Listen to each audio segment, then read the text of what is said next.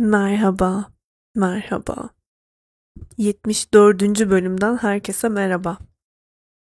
Yılın son podcast'i. Bugün 27 Aralık. Allah'ım geri sarmak istiyorum hayatı ya. Valla o kadar hızlı geçiyor ki her şey. 2023'e girmek istemiyorum. Böyle ittirsem ittirsem biraz 2022'de kalsak. Hiç böyle yılların geçmesini istemiyorum artık. Çünkü yılların geçmesi yaşlanmak demek. Ve tamam şu an yaşlı değilim 30 yaşındayım. Ama 50-60'tan sonra biliyorsunuz ki yani yaşlanmaya başlıyorsunuz. Hücre yenilenmeniz yavaşlıyor. Böyle bildiğin çürüyorsunuz yani hani çiçekler açar, solar, sonra çürür ve ölürler. Bunun gibi solma dönemi. Allah'ım ne korkunç bir şey o ya. Hep böyle şeyler duyuyorum. 50'den 60'tan sonra tepe taklak gidiyormuş hayat. Sağlığın bozuluyormuş, her şey çok kötü oluyormuş. Yavaş yavaş ölüyormuşsun. Korkunç. Asla kendimi hazırlayamıyorum. Şimdi size çok kötü bir Facebook sayfası önereceğim. Bu arada Facebook'a geri dönün tamam mı arkadaşlar? Akrabaları sinirlendirmek için orada kötü kötü şeyler paylaşın. Ekonominin hali, işte ülkenin gidişa- gidişatı ile ilgili bir şeyler paylaşın. Geleceğe Dönüş diye bir sayfa var. Instagram'da. Oradan ekleşin insanlarla. Organize bir şekilde gençler de Facebook'a herkes doluşsun. Ben artık Facebook'a arada giriyorum. Siz de girin bence. Akrabalar için provokatif, böyle onları tetikleyici, kızdırıcı paylaşımlar yapmamız gerekiyor. Gerçi şimdi böyle birazcık sanki tansiyon azaldı çünkü herkes böyle seçim olacak nasıl olsa diye rahat bir, bir halde. Herkes böyle garip bir beklentiye girdi. Kimsenin kimseden şey yok böyle. Bilmiyorum en azından ben böyle hissediyorum ama işte lütfen Facebook'a geri dönün arkadaşlar. Birkaç tane grup önermiştim. Burada da önereceğim onları. Twitter'da yazmıştım ama herkes beni Twitter'da takip etmeyebilir sonuçta. Kısaca bahsedeceğim takip ettiğim gruplardan. Bir tanesinden bahsedecektim aslında ama psikolojime çok kötü geldiği için ben gizledim o grubu 30 günlüğüne. Öyle de çakal bir seçenek koymuşlar. Ben mesela sonsuza kadar mute'lamak istiyorum o grubu. Facebook var ya o kadar hin ki, o kadar çakal ki. Mesela gizle diyorum bu grubu. Görmek istemiyorum artık bu gruptan gönderi. Ya çıkmak istesem çıkarım ama çıkmak da istemiyorum. Gizle diyorum sadece ana sayfada görmeyeyim yani. 30 günlüğüne gizle diyor. Yani sonsuza kadar gizleyemiyorsun. 30 gün sonra yine karşına çıkacak. O kadar korkunç bir şey ki bu ya. Resmen insanı böyle bile bile bağımlı hale getiriyorlar. Tamam kardeşim yani biz zaten senin web siteni kullanıyoruz ama iyice böyle etkileşimin her damlasını çekmek istiyorlar yani. İnanılmaz bir şey ya. Böyle bazen böyle deccalliklerine inanamıyorum yani bu şirketlerin. Her kuruşumuzun peşinde olmaları falan normal şeyler artık da yani yine de anlayamıyorum gerçekten bu kadar gerek var mı yani yakamızdan yakamıza böyle şey yapışmaya. Hayır kardeşim ya ben 30 günlüğüne gizlemek istemiyorum yani. Neyse. Bir kere şundan bahsedeyim ben size. Kedilerle ilgili, kedilerimle ilgili yardıma ihtiyacım olduğu zamanlar çok oldu. Ve Google'ın yetmediği zamanlar çok oldu. Facebook'ta şey grup aramaya başladım. En azından gruplardan birine sorayım. Çünkü Reddit'te de onlar, ya Reddit'te kullanmıyorum ben. Böyle online platform olarak insanların takıldığı orası var yani hani yaygın bir şekilde insanların gönderilerimi görebileceği. Worldwide Kitten and Cat Advice diye bir gruba katıldım ve o grup gerçekten benim kedilere olan ya baya baya hayatımı değiştirdi. Yani kedilerimin hayatını iyileştirmemi sağladı o gruplar. Çünkü o gruba girdim ve sonra mesela atıyorum Pancake'in üriner bir sıkıntısı oldu. Yani idrar yollarında bir problem oldu. Hemen urinary işte destek grubu oraya girdim. Oradan çok fazla şey öğrendim ya. Gerçekten mesela e, mısır püskülü çayı yapıyorum her gün pankeke. Her gün sabah akşam mamasına bir ölçek mısır püskülü koyuyorum. Mısır püskülü çayı mesela bu çok önemli bir bilgiydi benim için. Bu arada şeyler de kullanıyormuş insanlar da. Bunu sonradan öğrendim bildiğin idrar yollarında problem olan insanlar da o çaydan içince iyi geliyormuş. Baya böyle kedi sağlığına odaklı baya bir şeyler öğrendim o gruplardan. Mesela çöreği kaybettiğimde yaz grupları vardı birkaç tane. Hatta size de bahsetmiştim. Onlardan çok destek almıştım. Neydi yaz grubunun adı? Coping with the Loss of a Pet olması lazım. Zaten patiyası diye ben Türkçesini açtım. Türkiye'de de insanlar rahatça hayvanların yasını tutabilsin, konuşabilsin bu konu hakkında diye. Orada zaten yani fikir aldığım yabancı grupların hepsini ekledim o grubun içine. Oradan bakabilirsiniz. Sonra um, That's It I'm Ink Shaming var. Ve That's It I'm Nail Shaming var. Bunlarda işte kötü dövmeler ve kötü yapılmış tırnakları gruba atıp böyle şey yapıyorlar. Dalga geçiyorlar falan. This is why I don't do potlucks var. Başkasının yaptığı yemeği ya böyle çok iğrenç yemekler yapan, çok iğrenç mutfak alışkanlıkları olan insanları eleştiriyorlar.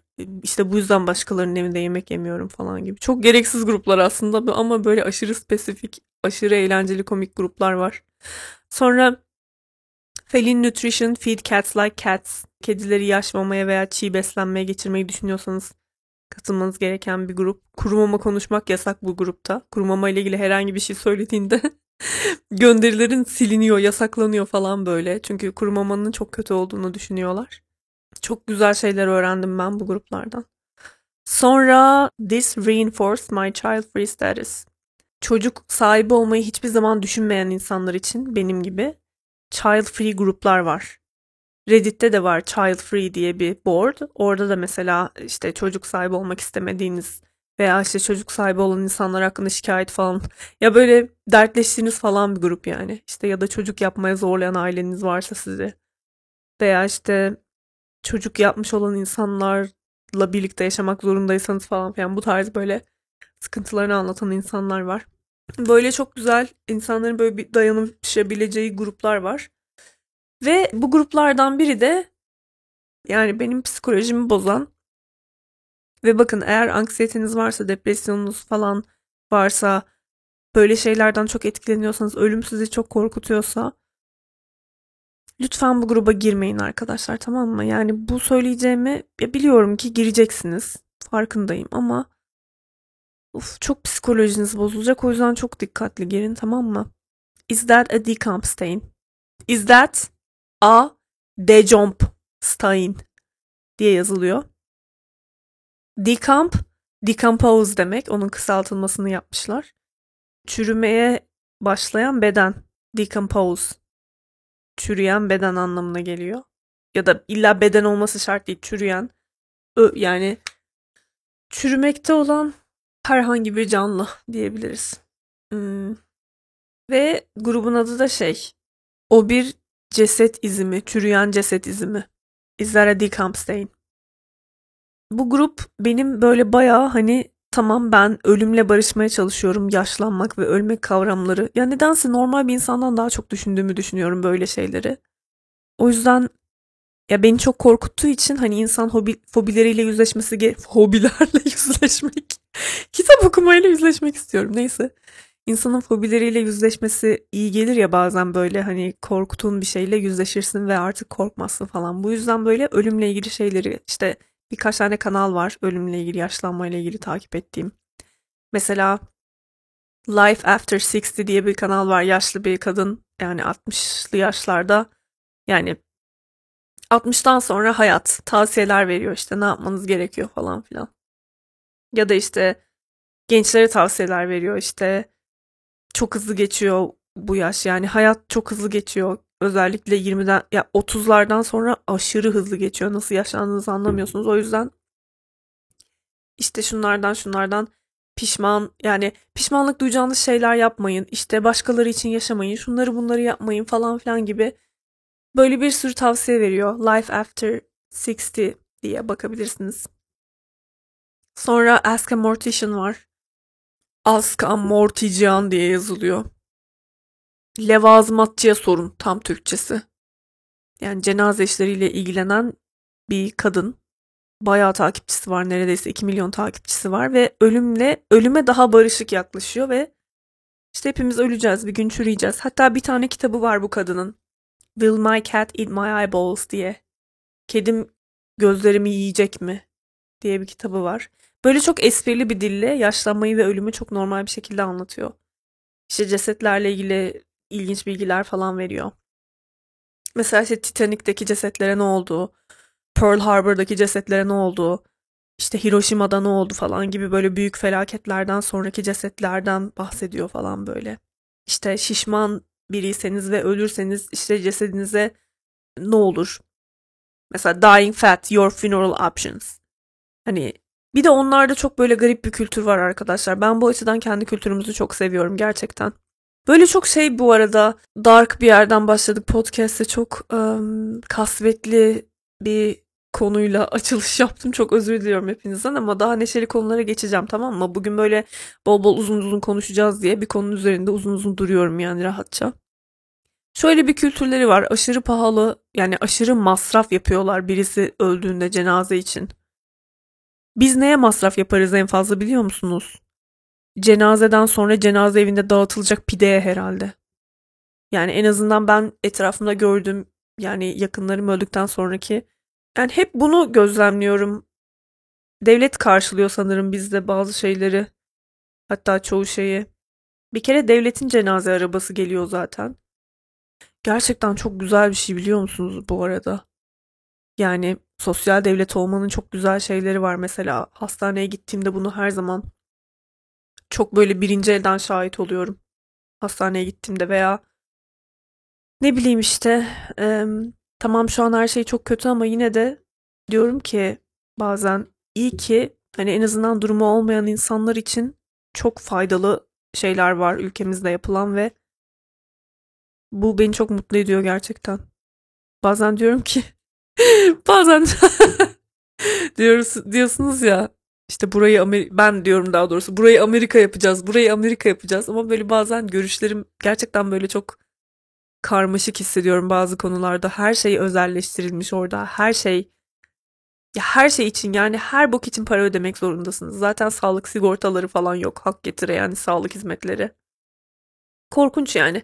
Mesela şöyle bir durum var. İstediğin kişiye hakaret edebiliyorsun. Dibine kadar özgürsün ama şu konuda da özgürsün.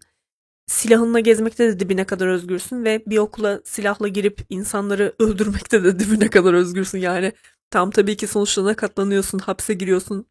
Ömrün boyunca hapiste oluyorsun ama sonuç olarak okula e, silahla girme hakkına sahipsin. Çünkü onların e, şeyleri var. Bu konuda yasaları var yani her yere neredeyse silahla girebiliyorlar kampüslere falan filan. Aşırı böyle özgürlük bir yerde şey oluyor böyle. Bir paradoks oluyor. Hani Nazilerin konuşma özgürlüğü falan filan bu çok tartışılıyor ya bunun gibi. Diyelim birini öldürdün. Eğer ceset bulunamazsa ve hiçbir şekilde zaten orada bizim buradakiler gibi apartmanlarda e, şehir settinginde yaşamadıkları için böyle kocaman kocaman köy gibi büyük mahallelerde yaşadıkları ve şehir çok ayrı yerde olduğu işte atıyorum kocaman kocaman mahalleleri var Sims'teki gibi ve bir yere alışverişe gideceklerse kocaman atıyorum böyle 5M Migros var ama anasının amında arabayla gidiyorlar oraya. Ondan sonra alışverişlerini yapıyorlar. Yükleniyorlar poşetlere ve geri gidiyorlar böyle bizim gibi al dışarı çıkayım bakkala gideyim kafeye gideyim falan böyle yaşamları yok yani. Tamam şehir settingi olanlar da var ama çoğu Amerikalı anlattığım gibi yaşıyor işte köy gibi yani biraz hayatları. O yüzden gizli kamera falan da yok. Birini bayağı öldürüp çö- çöle gömebilirsin yani. Ve eğer ceset bulunamazsa hapis yatmıyorsun. Çok acayip değil mi? Mesela buna en güzel örnek şey olabilir. Casey Anthony diye bir kadın. Resmen bebeğini öldürdüğü gün gibi ortada. Herkes biliyor. Kendi bebeğini kendi öldürdüğünü ama ceset tanınmaz haldeyken bulundu ve hiçbir şekilde hani kendisinin öldürdüğüne dair bir kanıt bulunamadığı için resmen bir de şey şöyle bir durum var orada hala idam var. Bu da çok kötü bir şey bence. Nüfus çok fazla ya bence o yüzden insan hayatını buradaki kadar yani ben biraz tam Orta Doğu ile Avrupa arasındayız ama Avrupa standartlarındaki gibi her hayata ayrı ayrı değer verilmiyor. Böyle bazen hayatları çöp gibi görünüyor yani aman idam edelim gebertelim falan noktasındalar artık. Nüfus çok fazla olduğu için bence. Kadın idam edilecekti tamam mı eğer suçlu bulunsaydı. Bir de biraz o yüzden bence işte o yani hakim midir, yargıç mıdır kim karar veriyorsa üstlerine böyle bir sorumluluk bindi yani. Şimdi eğer kadın masumsa birini boş yere idama göndermiş olacağız diye. O yüzden kadın ya masum olacaktı ya suçlu olacaktı. Kadını resmen okey masumsun sen. Hani öldürdüyse çünkü direkt idam edilecekti. Masumsun dediler çünkü bir bağlantı kurulamadı. Her şey çok geç olduğu için. Resmen kadın bayağı özgürce çıktı ve şu anda Netflix'te belgeseli varmış sanırım ya. Ben öldürmedim, babam öldürdü falan filan diye salak salak konuşuyor mesela. Çok bir, bir özgürlük işte, özgürlüğün bu kadarı. Burada olsa mesela hadi kardeşim hadi hapsi sen öldürdün biliyoruz. Yallah bu kadar basit yani. Gideceksin çıkacaksın rapor mesela şey eksende falan konuşacaksın böyle belgesel yapacaksın. Yok yani. Nah yani öyle bir şey yaparsın. Öyle işte. Öyle bir özgürlükleri var ve çok şey değişik böyle cenaze adetleri var. Bizde böyle çok basit bir şekilde bir beze sarılıyor, tabuta koyuluyor ve gömülüyor yani insan. Bu kadar bitiyor yani. Ama onlarda ay yine beni bir klostrofobi bastı. bir de küçükken böyle Kur'an kurslarında falan eğer yolunuz düştüyse veya bu tarz böyle dindar bir ortamda yetişenleriniz varsa çok iyi bilirsiniz. İşte ilk öldüğünde öldüğünü anlamıyormuşsun. Böyle kafanı kaldırıyor musun? Tabuta çarpıyormuş kafan. O zaman anlıyormuşsun. Münker ve nekir geliyormuş. Bilmem kabir azabı falan filan. Böyle inanılmaz şeyler anlatıyorlar ya böyle insanlara. Kabir azabı çekecek misin falan filan. Zaten bunlarla büyüyorsun. Kocaman bir travma topun oluyor. Bir de üstüne artık yani hani bunlara inanmamayı seçsen bile ölecek olduğunu biliyorsun ama yine de Allah'ım acaba ya nefes alamazsam orada falan. Böyle bir klostrofobik bir his geliyor bana ya. Gömülmek falan. Neyse işte. Bizde öyle oluyor. Gayet doğal bir şekilde gömülüyor. Ondan sonra herkes eve gidiyor cenaze evine ve pide yiyorlar ve lütfen benim çayımı açık koyar mısın? Şekerim iki tane olsun. Bana kıymalı pide istemiyorum ben peynirli pide ver falan gibi değişik isteklerde bulunuyorlar. Yakın ölen kişinin ailesinden falan. Neyse. Bu konulara hiç girmeyeceğim. İşte yabancı ülkelerde özellikle Amerika'da böyle acayip pahalı tabii kendi bütçene göre ama böyle ağır hantal bir tabut alman gerekiyor. Casket diyorlar. Casket diye aratırsanız just, ce, just cat diye böyle alt kısmı kapalı üst kısmı açık böyle ahşap ve bayağı kalın bayağı da böyle gösterişli tabutlar göreceksiniz. İçleri böyle bez falan. Bizim tabutlardan farklar. Bir kere coffin tabut. Türk tabutlarına daha çok benziyor coffin dediğimiz tabut. Ama casket denilen tabut şey için böyle biraz gösteriş için. Çünkü onların cenazelerinde ölen kişiyi makyajlayıp böyle mu, bal mumuyla falan böyle bir süsleyip püsleyip içine de böyle bir, bir sürü ilaç doldurup kokmayacak şekilde hazırlayıp öyle şey yapıyorlar. Poz verdiriyorlar böyle uyuyormuş gibi. İşte cenaze günü bakıyorsun falan. Open casket diyorlar. Bayağı bakıyorsun ölen kişiye falan. Konuşuyorsun böyle eline mikrofon alıp aa çok süper biriydi falan filan diyorsun. Ondan sonra işte tören oluyor ve böyle bir müzik eşliğinde şey yapıyorlar. Gömüyorlar. Ama gö bizimki gibi doğal bir gömüş değil yani. Böyle makinelerle falan açılıyor toprak böyle içine doğru o ağır tabut indiriliyor böyle bir makineyle. Çok garip adetler. Vallahi hiç gerek yok öyle şeylere ya. Bizimki gibi doğal olabilirdi. Hatta şimdi böyle yeni yöntemler çıkmış. Biyo gömülme. Bildiğim bizim hacıların imamları yani bizim insanımızın gömülme şekline biyo gömülme, doğa dostu gömülme falan diyorlar. İnanılmaz ya. Bazı şeyleri ne kadar zorlaştırıyorlar gerçekten kendileri için. Neyse işte.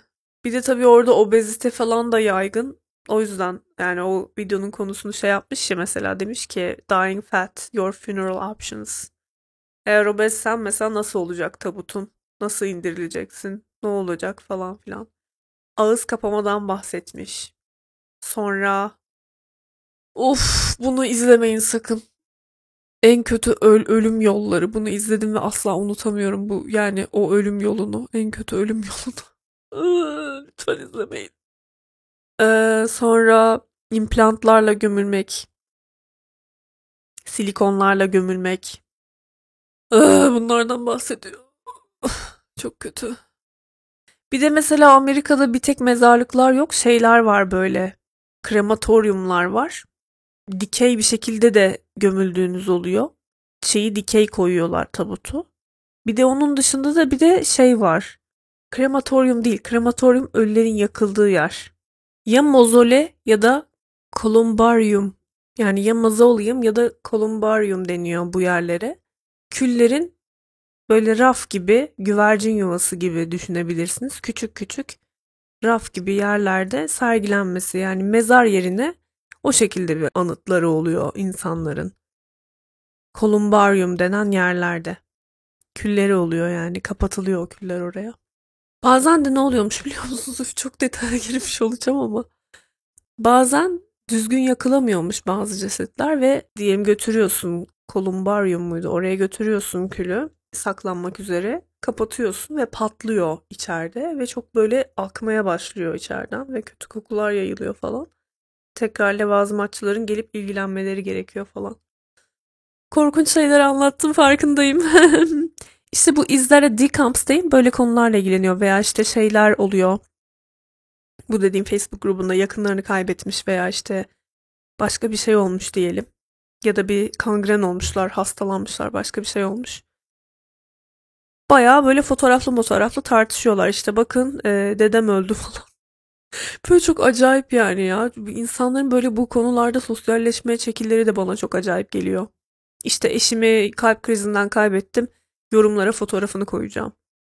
Manyak mısın nesin? Niye bu kadar özel bir şeyin fotoğrafını koyuyorsun ya? Bir de size anlatmak istediğim bir şey vardı bu konuda. Bir tane yine bu grupta bulduğum bir şey ama bu bilgiyi öğrendiğim için çok mutlu oldum. Bir tane hemşire bunlara ölüm hemşiresi deniyormuş. Ölürken işte e, yaşlı kişilerin veya işte ölmekte olan insanların yanında daha kolay gerçekleşsin diye o süreç yanlarında bulup hani onlara yardım eden hemşireler. Bilmiyorum Türkiye'de de böyle şeyler var mı da yani çok fazla hemşirenin ve doktorun ölüme şahit olduğunu biliyorum ama yani mutlaka öyledir. Neyse işte hemşire şey diyor bir tane hastamızın yani yaşlı bir hasta yakınları bu videoyu paylaşmama izin verdi. Bize ulaştılar. insanlar bilgilensin diye bu videonun yayılmasına bir şey söylemediler. Ben de paylaşıyorum. İşte ölürken e, böyle böyle olur, şöyle şöyle olur. Su ister hasta ama işte hani vermeyiz çünkü o su bir işe yaramayacaktır. Şöyle şu, şu sürecin rahat geçmesi için bilmem ne falan filan. Ondan sonra böyle e, hasta da böyle çok beni çok etkileyen ve çok korkunç bir videoydu bence. Ama altına şey yazmışlar ya iyi ki böyle bunu paylaşıyorsunuz. Ben bu süreci çok yalnız geçirdim. İnsanlar bilgilense çok iyi olur bu konuda korkmasalar falan travmatik bir an olmasına gerek yok. Huzur içinde gidiyor onlar falan filan. Ee, hasta ölürken arkadan böyle şey yapıyor. Ya çok korkunç şeyler anlatıyorum. Lütfen geçin buraları tamam mı? Etkileniyorsanız arkasından böyle sıvazlıyor böyle sırtını hani rahat geçirsin diye o süreci. Sonra böyle diye biz can çekişme deriz Türkçe'de. O tarz bir böyle diye nefes alıp verme olur. O da korkutmasın sizi falan diyorlar gargara yapıyormuş gibi sesler. Onlar da korkutmasın sizi falan diyor hemşire. Bu tarz şeyler işte böyle şeyler öğreniyordum. Bazı şeyleri öğrenmek çok ilginç ve güzel oluyordu ama gerçekten beni çok kötü etkilemeye ve anksiyetemi falan azdırmaya başladı ve bıraktım artık. Ama sizin başınıza sardım bu sefer. İyi mi ettim, kötü mü ettim bilmiyorum. Bu konularda bilgilenmek bir yere kadar iyi ama bir yerden sonra artık böyle morbid curiosity'ye giriyor yani ölümcül merak. Yani sana hiçbir şey katmayacak. Sadece böyle hani bir kaza olur da bakarsın ya böyle. Sadece bakmak istersin böyle ilkel ilkel. Yani artık ona giriyordu benim yaptığım şey ve o yüzden istemedim. Bilmiyorum. Lütfen etkilenecekseniz girmeyin diye tekrardan uyarmak istiyorum sizi ama böyle değişik bir şey işte nereden geldik bu konuya? 2022'den 2023'e geçmek istemiyorum. Çünkü yaşlanacağım buradan geldik.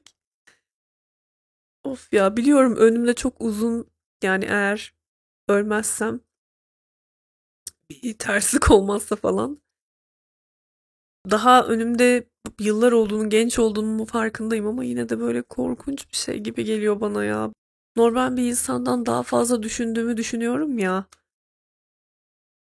O beni çok korkutuyor işte. Böyle hisseden var mı bilmiyorum.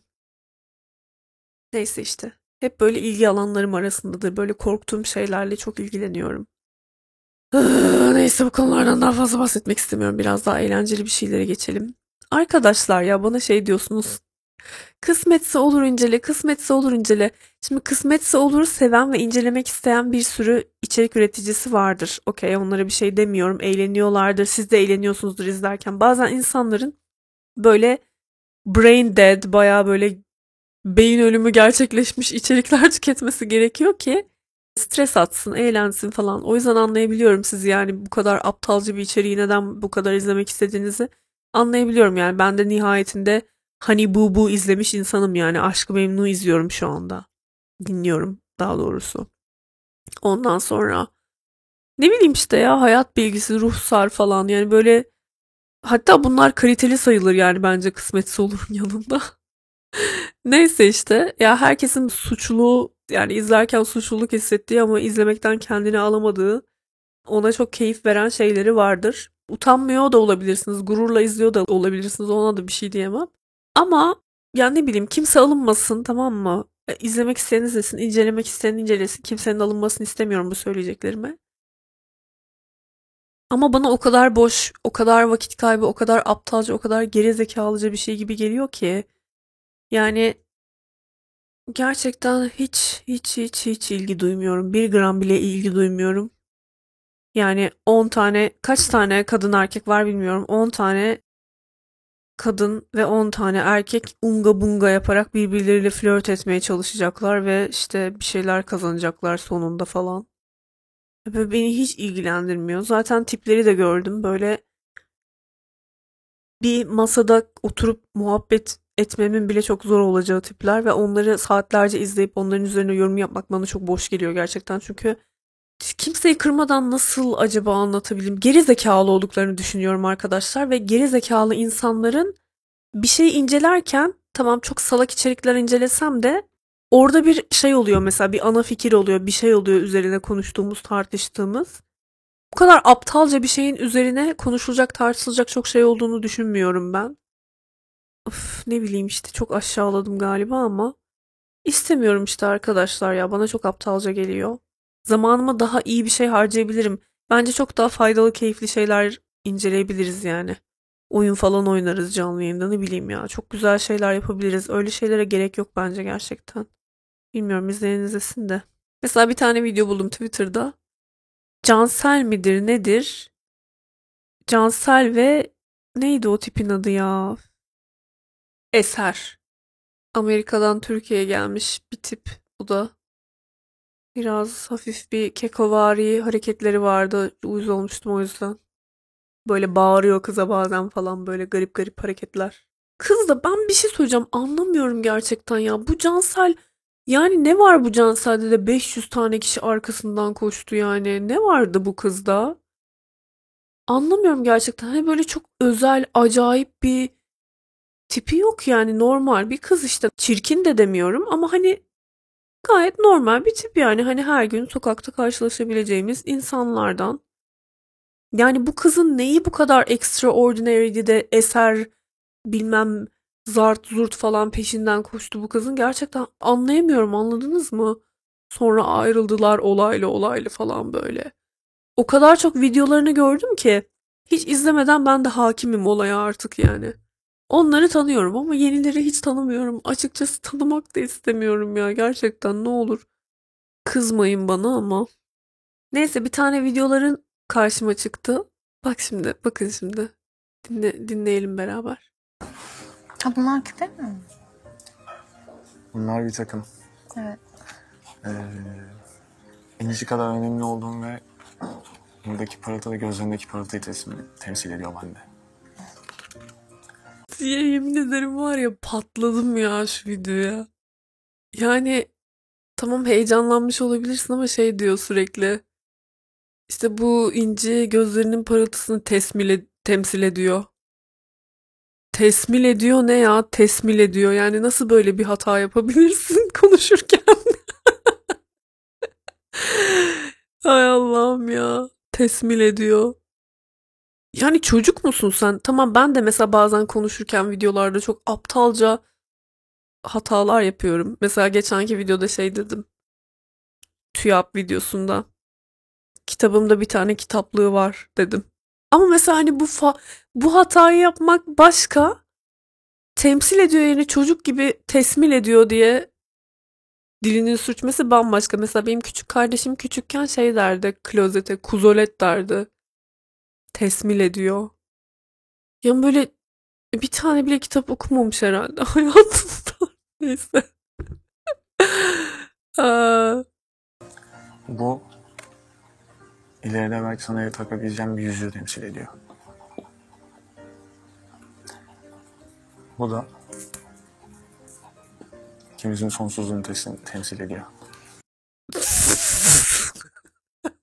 Bu kadar önemli bir anı nasıl böyle yani baltalayabiliyorsun? İkimizin son bilmem neyini tesmil ediyor. Allah'ım ya neyse ya. Gerçekten şey yapmak istemiyorum. Kimseyi yargılamak istemiyorum ama yargılıyorum her zamanki gibi galiba. Çok mal buldum bu insanları ya. Gerçekten vaktimize yazık vallahi. Daha eğlenceli. Sırlar dünyası bile incelesek daha eğlenceli yemin ederim. Neyse işte öyle. Kısmetse olur hakkındaki fikirlerim bunlar. Bir tane tip buldum Twitter'da. Geçen bir şey yazdı. Öyle bir linç edildi ki o kadar güldüm ki. Bu tipi ya zaten alakalı kişiler olarak direkt Yeni Şafak gazetesi çıkıyor. Oradan anlayabilirsiniz nasıl bir tip olduğunu. Yani bakın şimdi şey yazmış. Bir tweetini alıntıladım komiğime gittiği için. İşte namussuzlar bu tweetime böyle böyle dedi. O yüzden şimdiden söyleyeyim eğer beni hakaret davası falan ederse direkt hazır. Onun bana söylediği şeyde ekran görüntüsünü falan da aldım. Her ihtimale karşı. Baya baya sen de bana hakaret ettin abicim. O yüzden hiç öyle bir şey kalkışma bence. Direkt bu açıklamayı, uyarıyı yaptıktan sonra rahat rahat sevgili palyaçomuzu birlikte inceleyebiliriz. Öncelikle şey demiş. Tweet'e bakın şimdi. Yakın bir arkadaşımın yaklaşık 4 yaşlarında bir oğlu var. Muazzam bir özenle yetiştiriliyor ufaklık. Evde doğum. evet gerçekten muazzam bir özen, özen. Evde doğum. Hiç aşı yapılmadı. Hı hı. Evet. 8 yaşında hıyarcıklı vebadan gebermesi için hiç aşı yapılmadı. Bir iki tane zeka geliştirici oyuncak. Çocuk evde sıkıntıdan kendi ayağını yiyecek yani. Bu yaşa kadar neredeyse hiç dijital ekranlara baktırılmadı. Çocuk yani ana sınıfına bir gidecek böyle unga bunga unga bunga diyecek. Sonra öğretmenleri çizgi film açacak, animasyon açacak bazen. Açıyorlar ya hani öğretmenler. Çocuklar sesini kessin iki saat boyunca falan diye. Açacak ve çocuk büyülenecek ve gidecek eve hayvan gibi bilgisayarda takılmaya, telefonda takılmaya çalış, çalışmaya başlayacak. Ceza alacak, ailesinden daha beter yapacak. Çünkü yasaklanan her şey daha çekicidir. Bağımlı hale gelecek yani. Sanıyorum hiç de hastalanmadı. Büyük yalan. Sırf işte bakın böyle yetişti ama bir de sanıyorum kaynak götüm hiç de hastalanmadı. Baba ve anne iman ve bilinç ehli olunca böyle evlatlar yetiştirmek her zorluğa rağmen mümkün olabiliyor. Bir şey söyleyeyim mi? Ben bu konularda aşırı katı Hristiyan ailelerle Müslüman aileleri çok benzetiyorum. Yani aslında herhangi bir dine aşırı katı yaşayan insanların bazı davranışları çok benziyor gerçekten. Aşı yaptırmayıp çocuğu geberirken essential oil'larla yani böyle şey yağlarla şifalı yağ güya yağlarla iyileştirmeye çalışan. Çocuk mesela verem olmuş göğsüne atıyorum nane yağı falan sürerek iyileştirmeye çalışıyor. Çocuk ölüyor tabii ki falan. Böyle aileler yani. İşte her şey doğal olacak bilmem ne falan yani böyle çağ yani normal çocuk yetiştirmeyi bilmiyorlar mesela hani çocuk böyle topluma normal bir şekilde katılacak katkı sağlayacak bir birey olamıyor. aşırı sorumlu, travmalı ve ailesinin yasakladığı şeylere yönelen aksine ve genelde tam tersi şekilde yaşayan çocuklar oluyor yani. Neyse. Evlenmek sadece evlenmek değildir. Hayatınızı dahil ettiğiniz kişi çocuklarınızın nasıl olmasını istediğiniz ile doğrudan ilgilidir.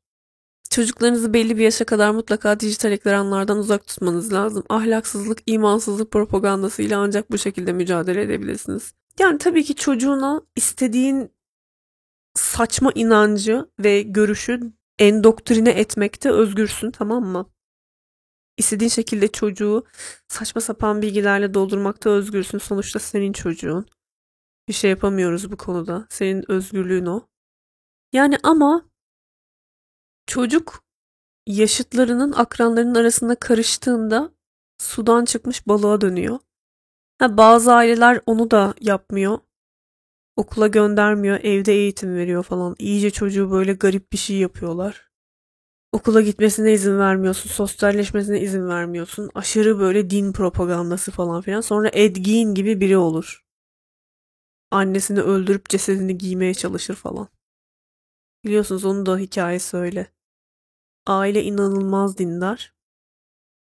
Anne dışarı çıkmasına falan izin vermiyor. İncil oku ve günahlarından arın falan. İşte şunu yapman yasak, bunu yapman yasak, televizyon izlemen yasak. Ondan sonra Ed Gein çıkıyor ortaya. Yani çocuğu seri katil yapmak için birebir gerçekten bu. bu saçmalıklar. Neyse yorulacaksınız belki ama bundan başka çareniz yok. Erken yaşlarda ekranlara maruz kalan çocuklarda gelişim bozukluğu oluştuğuna dair birçok çalışma var. Yine başka bir yakın arkadaşımın çocuğuna yakın zamanda doktorlar tanı koydu. Çocuk adı söylendiğinde pek tepki vermiyor. Sebebi de ekran bağımlılığı. Çocuk muhtemelen otizm tanısı konmuştur. Aynen sebebi ekran bağımlılığı kanka. Sünger Bob izlediği için tabletten otistik olmuş. Kesin öyledir kanka. Sonra linç ince şey yazmış. Şu paylaşımın altına yazılan aptallık ve cehalet dolu cevapları görünce şaşırdım doğrusu. Bir de bunların böyle bir kibiri var ya. Yani böyle çok net bir şekilde aptal ve cahil kendisi olduğu halde Allah'ım ya. Karşı tarafı aptal ve cahil görüyor. Çünkü şey zannediyor. Ya onlar normal okula gitmiş, çocuklarını normal okula göndermiş. Normal bir şekilde medya tüketiyorlar. İşte her şeyi normal bir şekilde yapıyorlar. O yüzden onlar deccal. Ama hayatını böyle çok izole ve seri katil gibi yaşayan ben. çok akıllı. Bunlar aptal. Kandırılıyorlar. İşte böyle şeylere inanan tipler oluyor ya. Komplo teorilerine falan. İşte o öyleymiş, bu böyleymiş. Aslında dünyayı altı kişi yönetiyormuş falan. Hepimiz aptalız, cahiliz ya çocuklarımıza aşı yaptırdığımız için.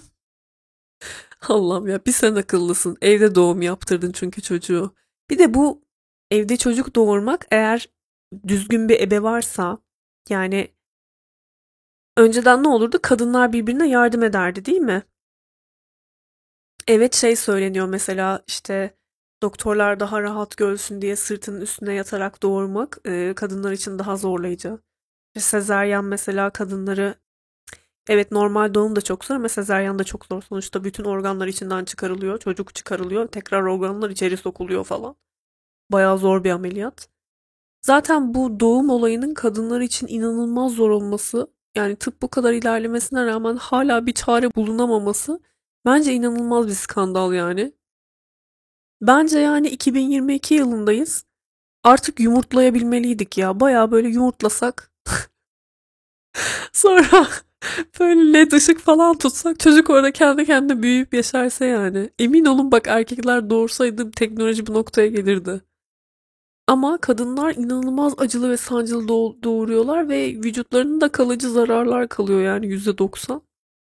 Ve bazı kadınlar da özellikle yaşlı kadınlar veya işte boomer kadınlar falan bu acılardan bahsetmeyi bir utanç olarak görüyorlar. Çünkü onların e, zamanında onlara göre yani e, çok çocuk doğurmak ve çocuk çocuğu kolay doğurmak büyük bir övünç meselesi. O yüzden o yaşadıkları korkunç şeyleri saklıyorlar ve zaten unutuyorlar da. Çünkü çocuk inanılmaz böyle şey mutlu ediyor onları. Çünkü hayatlarının amacı yani temel mesela bazı insanlar çocuk doğurmayı, çocuk yetiştirmeyi severler. O mutluluk onları sarhoş ettiği için sanırım bütün kötü deneyimleri falan unutuyorlar. Bunlardan bahsetmeyi de sevmiyorlar mesela. Ben bunu gözlemledim. Bazı ya böyle büyük kadınların olduğu ortamlarda takılma şansım oldu birkaç kere. Onlar çocuk konuşurken, doğum konuşurken gözlemledim. Ben çok kolay doğurdum ya. Çok böyle çatır çatır sıçtım çocukları geldim. Hala da doğururum falan. Bunlarla övünüyorlar falan böyle garip garip böyle birbirlerin arasında böyle rekabet falan oluyor. En kolay doğuran, en işte en amından doğuran en süper kadın falan böyle. Böyle değişik şeyleri var, muhabbetleri var aralarında. Acısından, zorluğundan hiç bahsetmiyorlar. Biraz da bu yüzden aslında hani kadınlara bu öğretiliyor. Kadınlar acılarını saklamak zorundalar. Çünkü çocuk eşittir hayatın en büyük mutluluğu ve keyfi tamam mı? O yüzden onu doğururken şikayet yani acı bile çektiğinden bahsedemezsin, şikayet bile edemezsin. Çünkü o hayatına gelecek mucize falan ya. O yüzden bunlardan bahsetmeyi çok e, tabu olarak görüyorlar. Bunun sonucunda da yani zaten kadınlara ya mümkün olduğunca az sorun çıkarmaları şey yapıldığı için ataerki tarafından mümkün olduğunca az şikayet et işte çocuklarınla mutlu ol. Evini temizle mutlu ol. Sesini çıkarma falan şeklinde. O yüzden bu da bir etken bence. Tıbbın yeteri kadar gelişmemesinde. Tabu olması da büyük bir etken olduğunu düşünüyorum. Ya regl bile 20 yıl önce bu kadar rahat konuşulmuyordu regl yani. Şu an çok daha rahat konuşuluyor her şey. Hamilelik de çok rahat konuşuluyor. İnsanlar öyle şeyler anlatıyorlar ki hamilelik hiç geçirmemiş olanlar o dehşeti, terörü görüyorlar mesela. Bayağı bir fikir veriyor insanlara. Yani zaten çok zor bir şey ve kadınların birbirine yardım ederek yaptıkları bir şey bu evde doğurma işi. Ve tamam işte hastanede doğurmak her açıdan çok zor. Normalde kadınların doğurma şekli şeymiş mesela ben bunu da bilmiyordum. Çömelerek daha rahat doğuyormuş çocuk. Bayağı sıçar gibi böyle doğurmak daha sağlıklıymış aslında. Hani suda falan doğuruyorlar ya o pozisyonda doğuruyorlar rahat oluyor falan. Evde doğurmak eğer çok profesyonel bir ebe varsa böyle çok yardım edecek birileri varsa sonra tıbbi olarak mesela işte bazen çocuğun hayatı tehlikeye giriyor, senin hayatın tehlikeye giriyor. Ne bileyim işte orada makineler falan gerekiyor, tıbbi malzemelere erişim olması gerekiyor. O kadar riskli bir şey ki hastane varken evde doğurmak. Yani bayağı zengin olmak gerekiyor evde sağlıklı bir şekilde doğum yapmak için. Çünkü tamam çok rahat da doğurabilir bir kadın ama böyle biraz kaderi bırakmış oluyorsun aslında işini evde doğurarak yani. Ve bunlar da yani bunların zaten yegane şeyi kadınları kontrol etmek olduğu için tamam mı? Yegane amaçları kadınlar masrafsız olsun ve üzerlerinde kolay kontrol kuralım. Evde doğru işte koyayım ne olacak zaten daha sağlıklı daha doğal. Yani senin bir kere yani sen bu konuda kimsin amına koyayım yani amın mı var? Rahmin mi var? Mi yani hani çocuk doğurabilecek bir kapasiten var mı da çocuk doğurma ile ilgili fikir belirtiyorsun? Sen kimsin yani? Ne vasıfla çocuk doğurma hakkında ahkam kesiyorsun değil mi? Bu beni o kadar sinirlendiriyor ki böyle eşek kadar adamlar.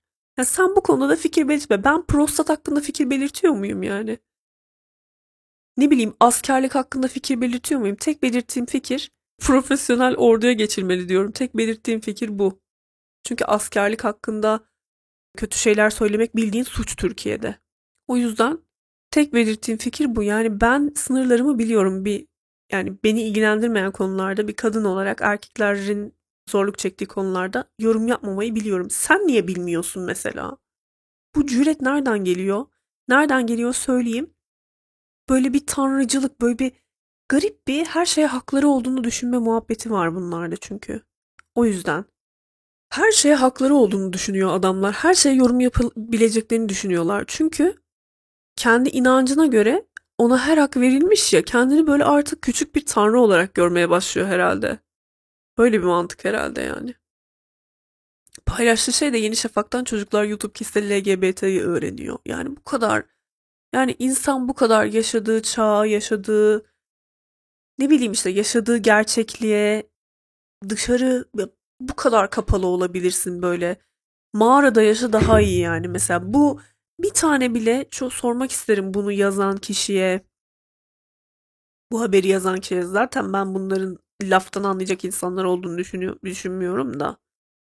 Mesela yakınında bir tane LGBT insan olsa normal bir şekilde konuştuğu, sorduğu ona nasıl hissediyorsun gerçekten böyle mi şöyle mi?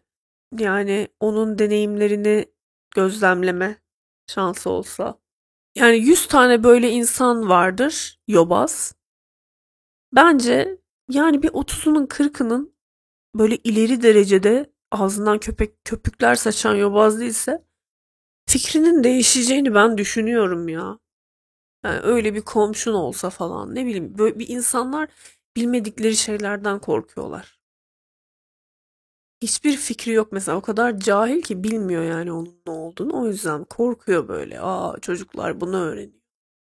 Hiçbir zaman anlayamayacağım bir kafa ya. Elsa Gate.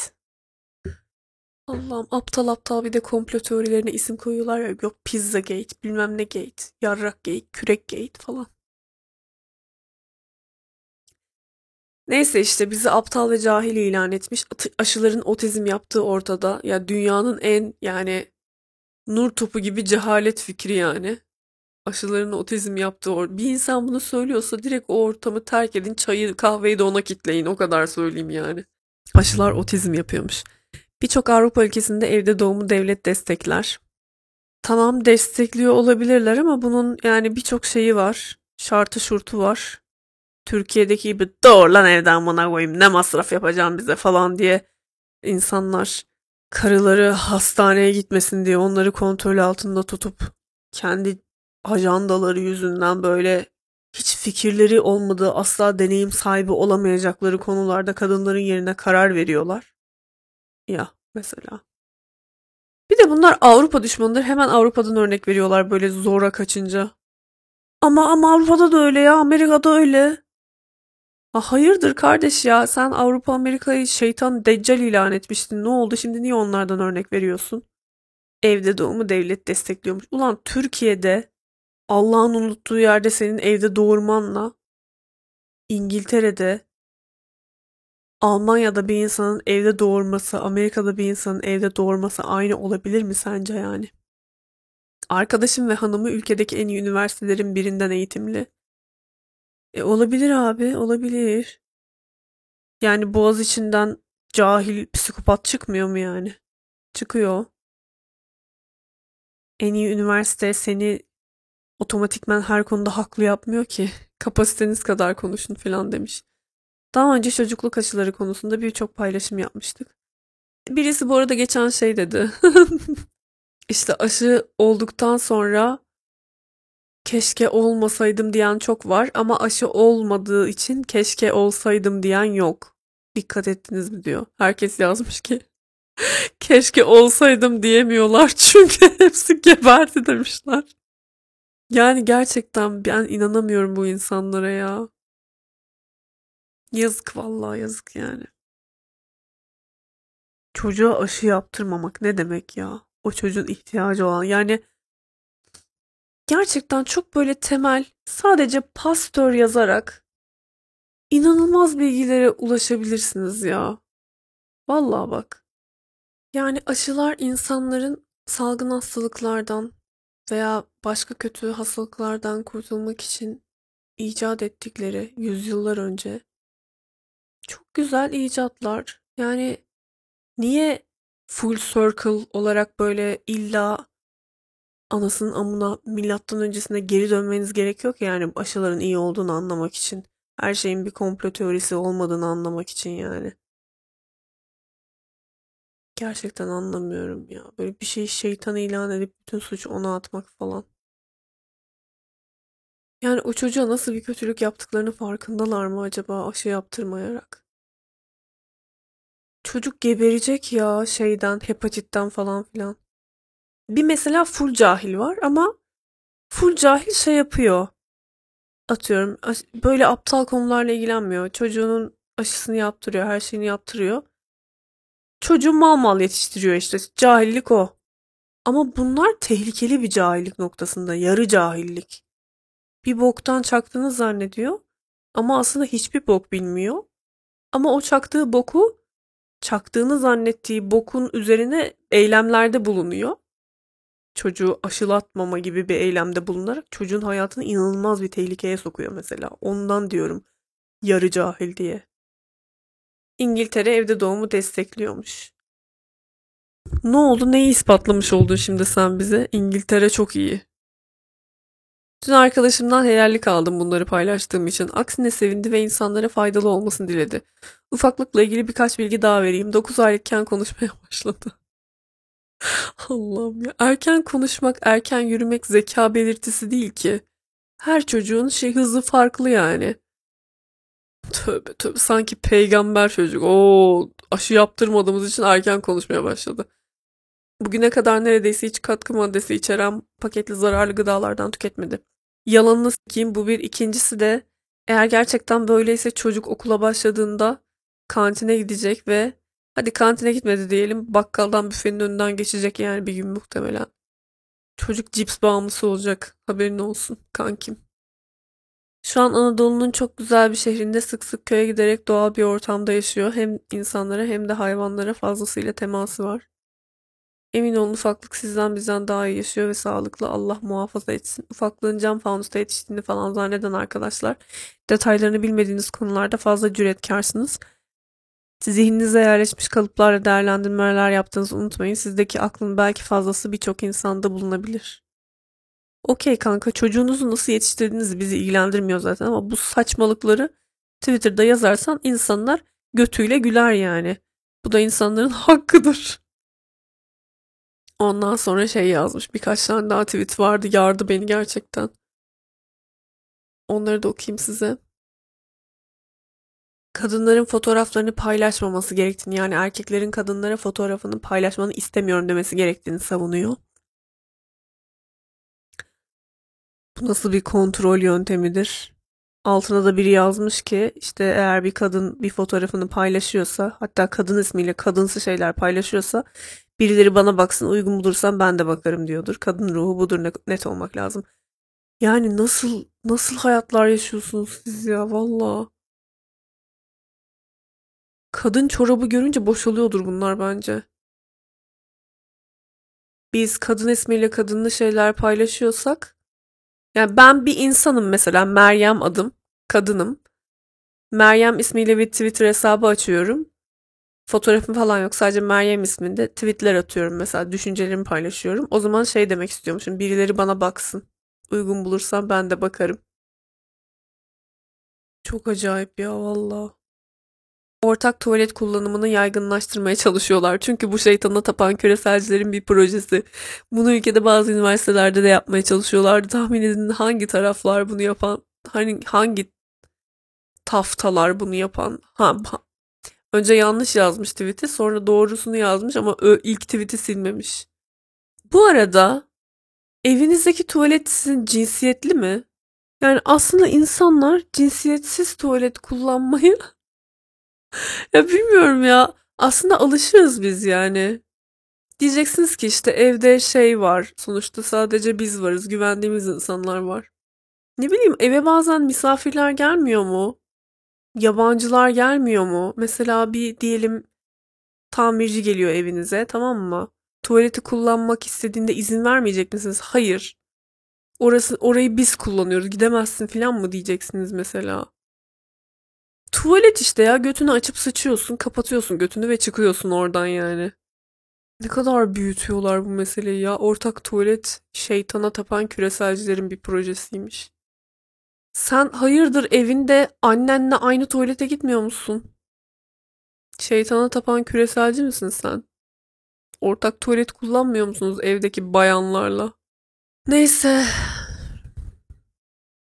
Gönül işleri özellikle bayanlar için zordur. Bu zorluğa ailesinin ve çevresinin baskısına rağmen iffetini muhafaza eden, teşhirden uzak duran ve nitelikli evlatlar yetiştirmek için kendini geliştirmeye çalışan kardeşlerimizi Allah en güzel biçimde mü mükafatlandırsın. İffet, teşhir, nitelikli evlat. bayanlar. Ben de yazdım ki buna.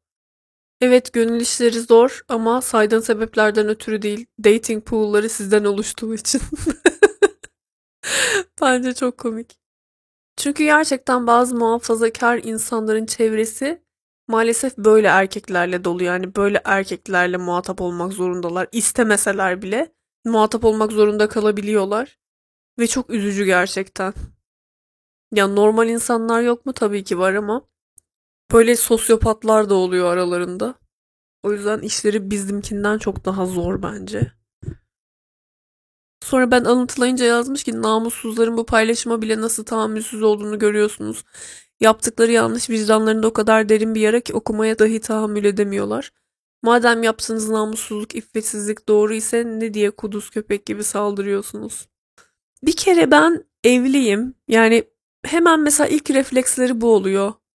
İşte sen namussuzsun, sen orospusun. O yüzden işte sen gocunuyorsun bu yazdıklarımdan. Derin bir yaram var demek ki. O yüzden okuyunca sinirleniyorsun. Ne alakası var kardeşim?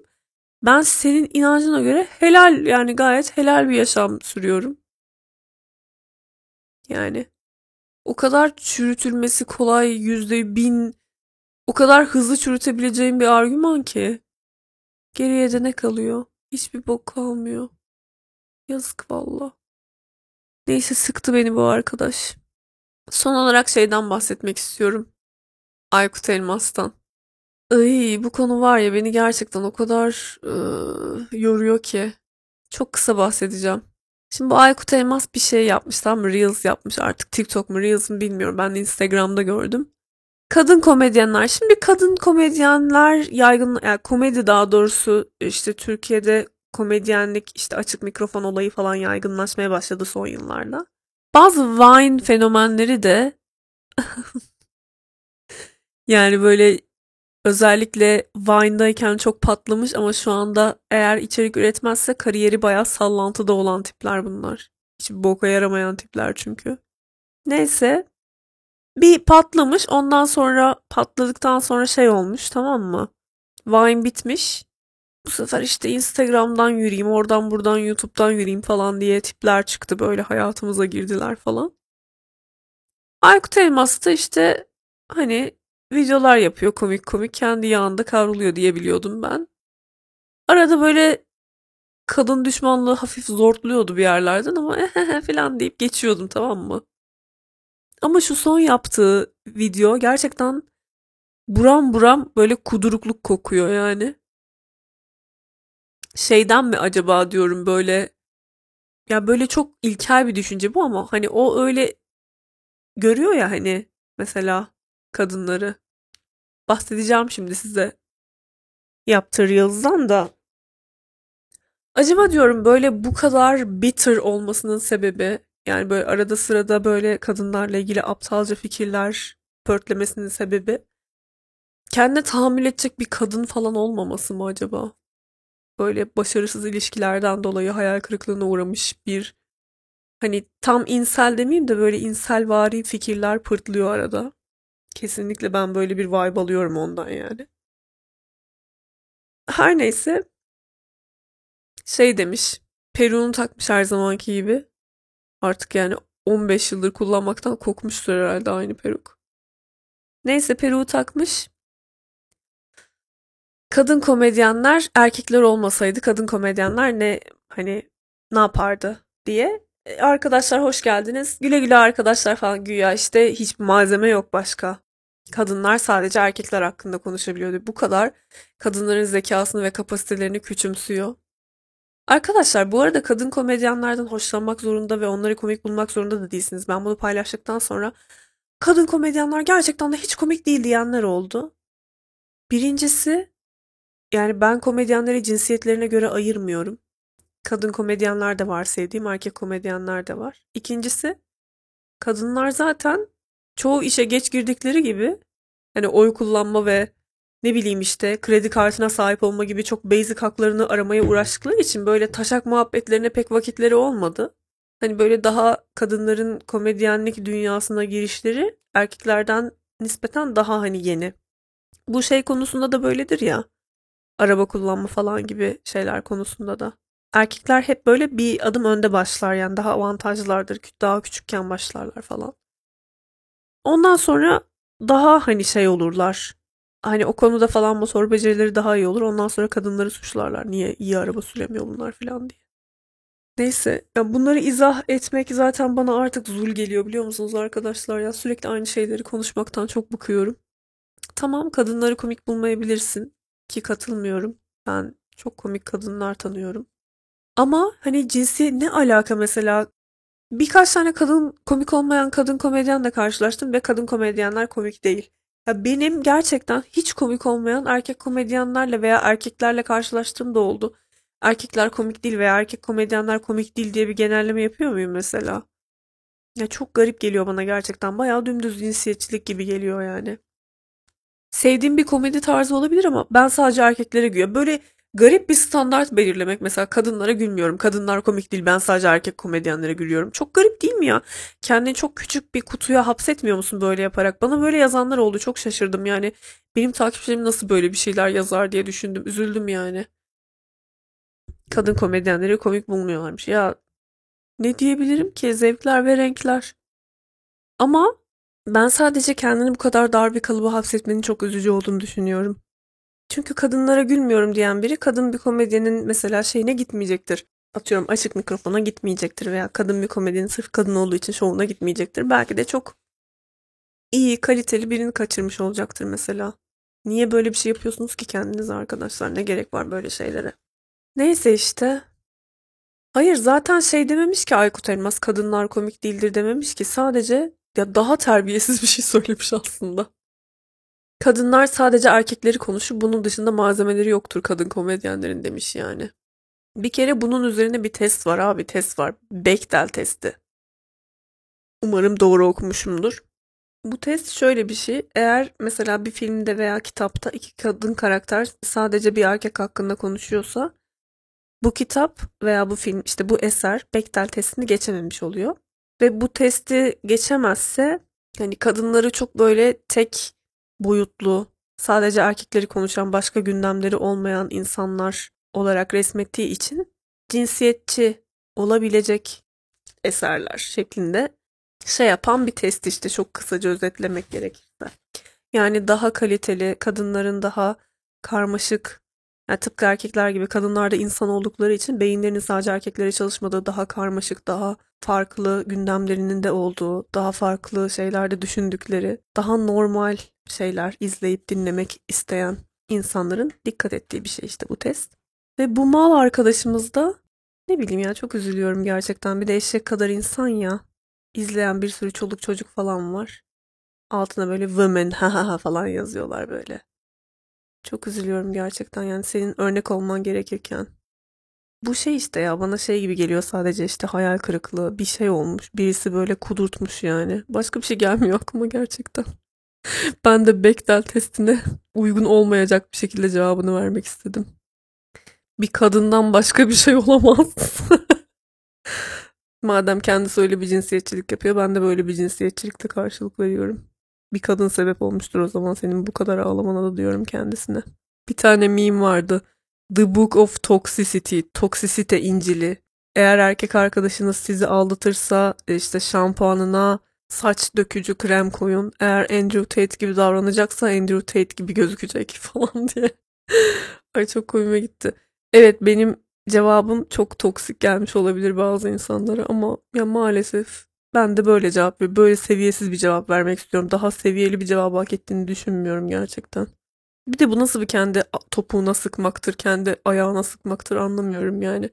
Senin de yaptığın mizahın %90'ı perukla yapıyorsun. Kadınları, teyzeni, halanı, sevgilini falan taklit ediyorsun. Yani madem öyle o zaman sen de o peruğun olmayınca, hayatında o kadınlar olmayınca esprilerinin büyük bir çoğunluğunu yapamıyorsun anlamına geliyor.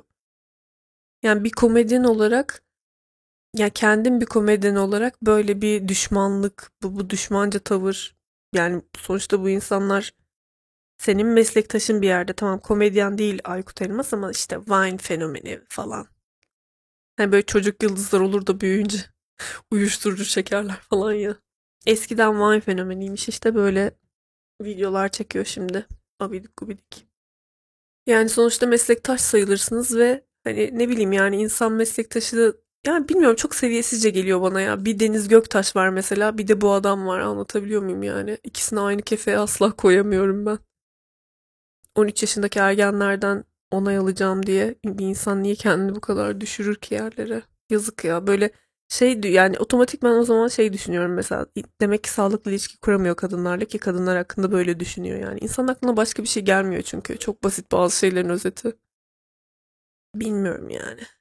Çünkü göt olmuş oluyorsun mesela hani birisi sana e sen de o zaman kadınları kullanarak mizah yapma dediğinde göt olmuş oluyorsun yani buna verecek bir cevap yok. Gerçekten yok yani. Allah aşkına profiline girmek istiyorum şimdi. Bakın yemin ederim size son 9 gönderisinin 4'ünde hatta son 9 gönderinin 5'inde o sarı peruk var. Size yemin ederim bak. 1, 2, 3, 4, 5. 9 gönderinin 5'inde peruk var. Bu kadar işte Aykut'cum yani. Bunu derler sana o zaman. Kadın taklidi yapma o zaman sen de. Ay. Bir de tüberküloz da ha java java yazmış buna. Bu çocuğa var ya hayatımın belli bir döneminde güldüğüm için çok üzülüyorum gerçekten. Yani yaptığı esprilerin yarısı zaten Twitter'dan falan çalıntı. White people ağız kemçürmesi falan mahcup gülümseme diye çevirmiş. Hı hı hı falan böyle.